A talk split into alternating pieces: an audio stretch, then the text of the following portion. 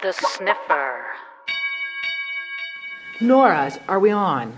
We are. Do we have batteries, Nora? For once. We'll see for how long. Now, this is definitely an article that people should go and look at to the link on the blog. It's You're being interesting. Kind of bossy these days. To you or to everyone? To people. Ordering them around to go and look at Flickr clocks and read articles. Okay, I'm sorry. I'll just be my usual sucky self. Well, you might want to think about trying. But it's really, no, I'm telling you, you have to go because I'm trying to be compelling. Yes, you are compelling. This is an article in Time magazine, and it was talking about what to do with the American suburb. And I had seen other things before at Dwell magazine, I think, talking about what people are doing with these old big box stores that are basically like Circuit Cities going, bust, et cetera. What do you do with these giant blobs of stores that take up all this square footage? Paintball. Paintball would be one thing. 148,000 stores closed last year because of the recession. The recession and so on. Well, they combine it. It's the Time is arguing that it's a recession, but it's also people are having fewer kids and getting a bit tired with those exurban suburbs that require you to drive everywhere. So there's a bit more of a push towards more urban areas.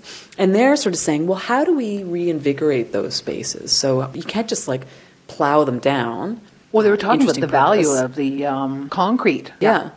So thinking of ways that we might use them for different purposes, and also saying, like, when you think about what is the future of the suburbs, say we're saying, okay, maybe those exurban suburbs, which are really far out where you can't do anything without driving, are really in trouble.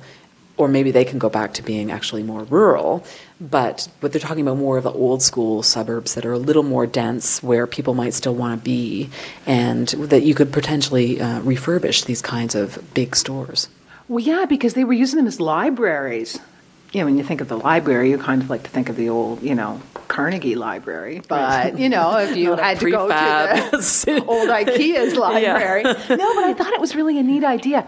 And it was also interesting because I was talking to a regional planner about a month ago about demographic growth in Canada, in particular out around where we live, out in the country.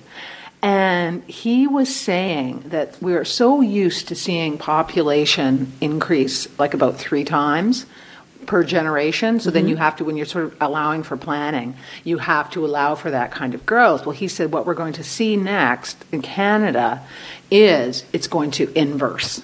So he was saying that it's going to shrink. Yes, that our population will be shrinking. Mm-hmm. And then he said you're going to have this boomer population, this aging boomer population that's been buying these huge, sprawling suburban homes. Mm-hmm. And they're on cul-de-sacs, and there's no grid, and there's no bus service. Mm-hmm. Yeah. And what are you going to do with these houses?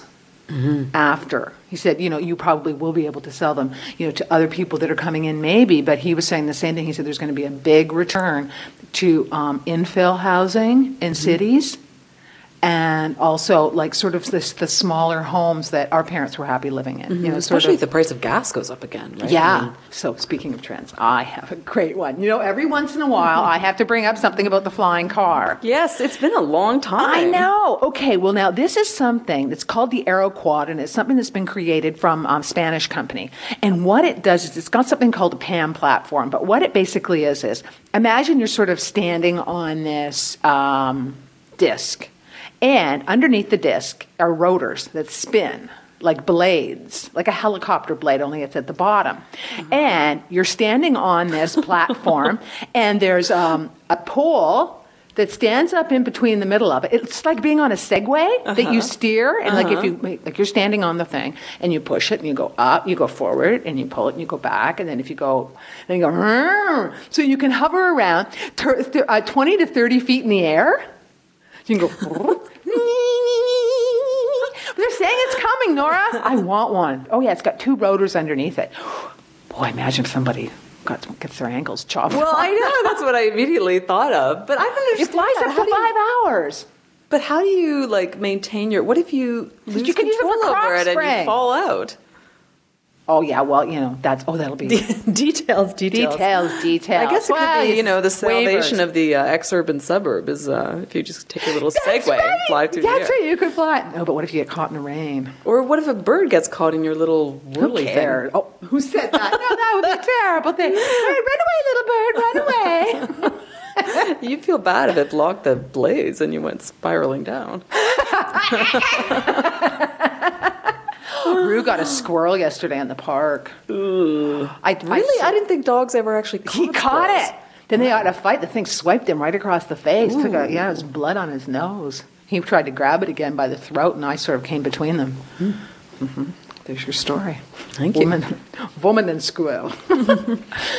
Well, I think that's it. That's it. Yeah, okay. I enjoyed that. It's been a long time since we've had a nice little flying car story. Yeah. Rather than listening to me go about regional planners.